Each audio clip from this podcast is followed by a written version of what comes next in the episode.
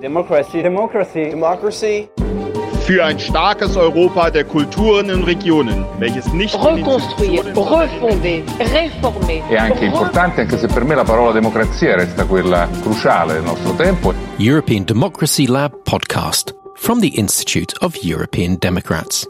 In this first podcast, we've been talking to Francesco Rutelli, who has had a distinguished career as the mayor of Rome, a senator, a government minister, vice president of the Italian Council, member of the European Parliament, and currently president of the IED, the Institute of European Democrats.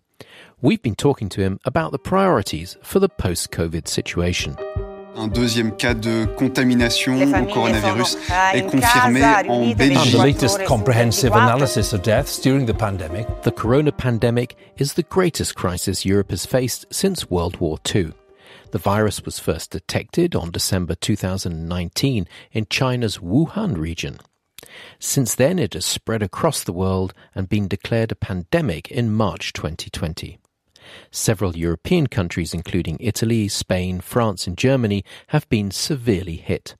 Today, the progression of the pandemic seems to have been contained in Europe as a result of the strict confinement measures taken by member states and the support of the European institutions.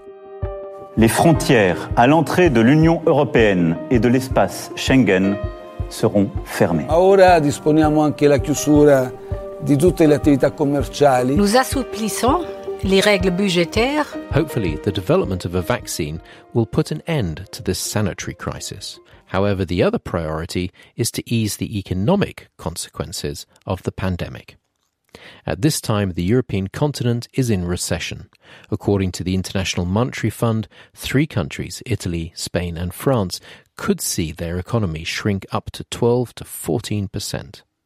In response, France and Germany presented on the 18th of May a plan that many consider to be a major step towards more European solidarity. La crise que nous vivons est inédite et elle implique, elle impose une réponse qui, pour être efficace, doit être collective et d'abord européenne. Parce que, et ça nous l'avons dit l'un et l'autre depuis le début de cette crise, le virus ne connaît pas de frontières et a touché toute notre Europe. The French President Emmanuel Macron and the German Chancellor Angela Merkel suggested that the European Commission should finance a relaunch support package of 500 billion euros by borrowing on the markets in the name of the European Union. The funds should be redistributed amongst European countries and the worst hit sectors and regions without an obligation to pay the money back. This proposal has been integrated by the European Commission into a broader plan which is currently being discussed. This is an urgent and exceptional necessity for an urgent and exceptional crisis. The Institute of European Democrats, a think tank and political foundation financed by the European Parliament, recently met to discuss the new priorities for Europe.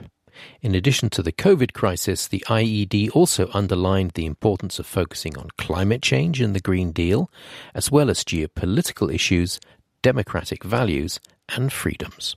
To understand these priorities, we caught up with Francesco Rutelli, president of the IED. Mr. Rutelli, let's start with the coronavirus situation. In your opinion, how can Europe overcome this crisis? What do you think of the joint French and German proposition? I think that both the Franco German proposal and the EU Commission proposals are quite good. I think it's a good progress.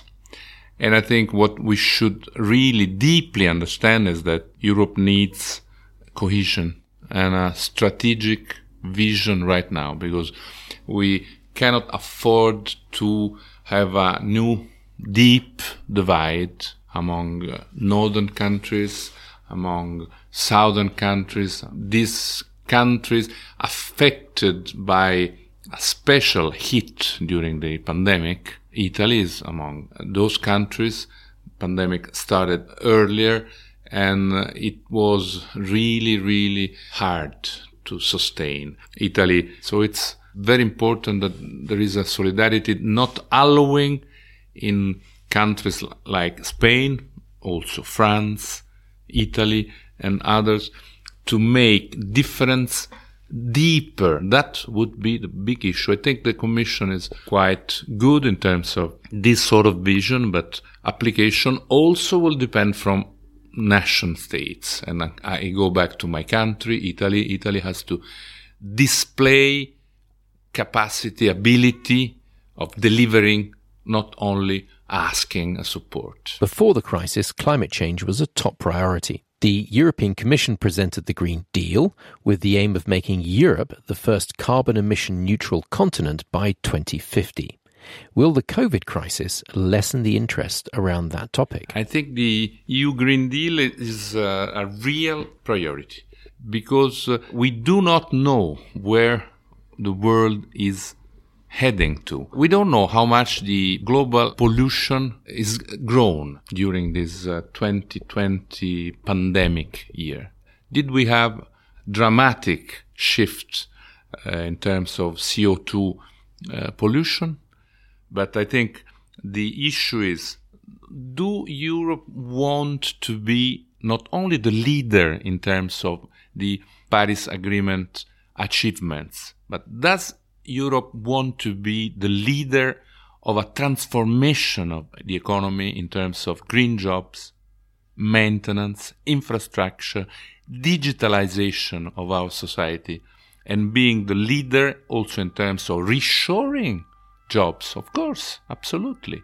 Reshoring jobs and creating new jobs for young generation, for women, and also, of course, for people with uh, a precarious job through a Green Deal. I think it's a real tough decision, not going back from previous engagement on the EU Green Deal, but going further and faster in the right direction. I think it's the real challenge for the Commission, for our governments, for the Council, of course, for the EU Parliament, and for people in Europe. European integration has been severely tested over the last years. Can it be revived? You see, my generation was accustomed to deal with some of the founder of Europe. I used to have a bat sometimes. He was a very old man on, on a shore, on a seaside, not so far away from Rome, with Altiero Spinelli. And I had the privilege of knowing very well the widow of Ernesto Rossi.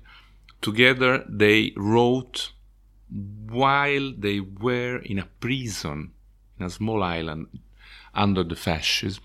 They wrote what we call the Manifesto di Ventotene, a visionary document about not only recovering internal democracy in my country under the dictatorship where they were imprisoned for their values, their ideas, but for Europe if we do want to end wars, if we do want to put an end to distraction that made Europe the blood place for the world for a century, for more than half a century. We need a, a European Union, maybe an European Federation. What I do understand is that Altiero Spinelli and Ernesto Rossi were not just visionary, they were brave. They risked their life and they changed our life. Today it's much more difficult because, of course, we lack leadership at the EU level. We lack vision, values, and maybe we think that our democracy, our peaceful development is forever, and it is not. We entering a historical phase where sovereign nations and conflicts among nations will become the ordinary rule. So, we need, of course, leadership and leaders. We need vision, we need projects, we need concrete goals and contents because we just cannot look forward and saying, oh, they were good. No, because democracy doesn't live if ordinary people doesn't think that is okay and that is indispensable, not only necessary. So, having the idea that Europe is the very place for democracy and the European values in the same time where autocracies can be the solution, I think Europe must be more integrated and I think maybe what we called different European circles with different powers, with a more integrated Europe made by the countries really willing to do that, while other countries will share uh, economic perspectives, uh, common rules, and of course, uh, an agreement, a trade uh, freedom. We have just a solution to finally reach diverse, different speed integration of Europe. Culture is a topic that you personally cherish. You were, after all, Minister of Culture in Italy. Do you think that culture can strengthen Europe? And if so, how? As we know, culture was not in the treaties as a common policy for Europe and the European institution.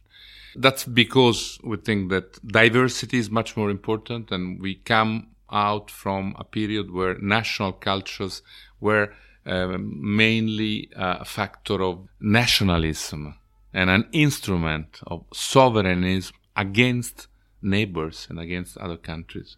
So we decided that uh, diversity is much more better in Europe than cultural diversity, than a common culture. And I think it's appropriate.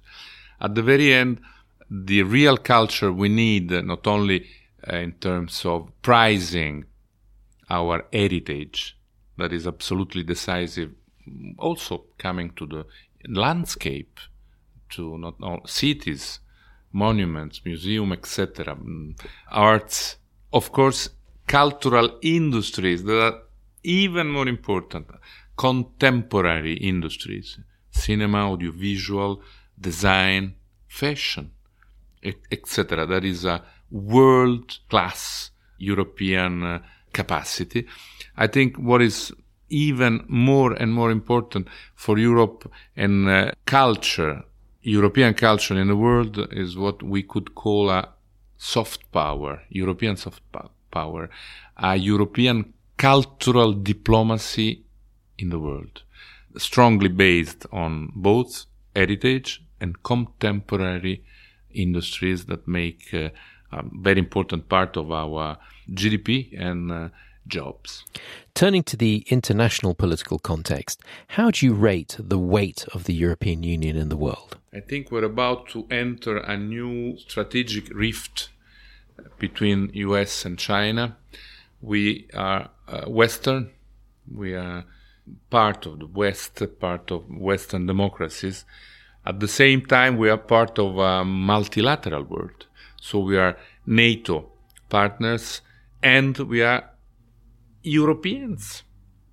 We are nationals in terms of being part of a country with its destiny, its uh, priorities, and its social turmoils. But my opinion is that uh, without a strategic Europe and without geopolitic Europe, Europe will collapse. So, of course, we need stronger defense policy. We need a stronger united projection in the Mediterranean, in other neighbor areas. But at the very same time, I think uh, we need to show the European flag in terms of values, as we said, in terms of industries, as we said, in terms of economic recovery, as we said, and in terms of autonomous capacity as a federation, who knows, as an union, yes, in the world, in a world that is becoming more and more fragmented and divided, where the US China rift will not end also, even if uh, Mr. Trump would not be re elected.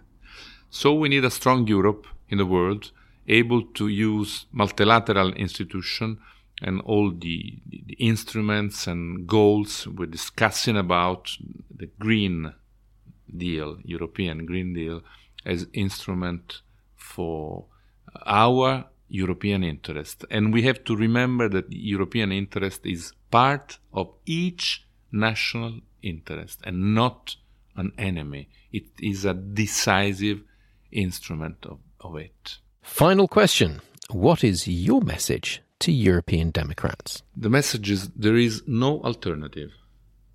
The alternative is not the sovereignism and illusion that uh, 27, like 28 before UK left, 27 European countries can decide in this fragmented arena, in this multilateral turmoil that is going to be in the next years, it's going to be permanent.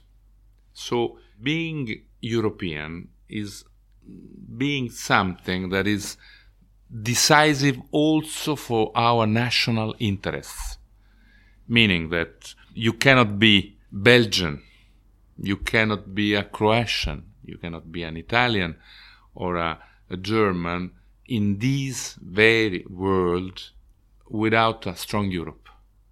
And without a strong Europe, each of 27 countries will be weaker, weaker, and weaker, and ordinary people in Europe will be poorer, not only will count much less in a changing world. So we need uh, to relaunch, to start again the European dream because it is for now. It is not for the 50s when we started here in Rome with the Rome birth of EU treaties. What followed and showed to be the, the real achievement 70 years without wars.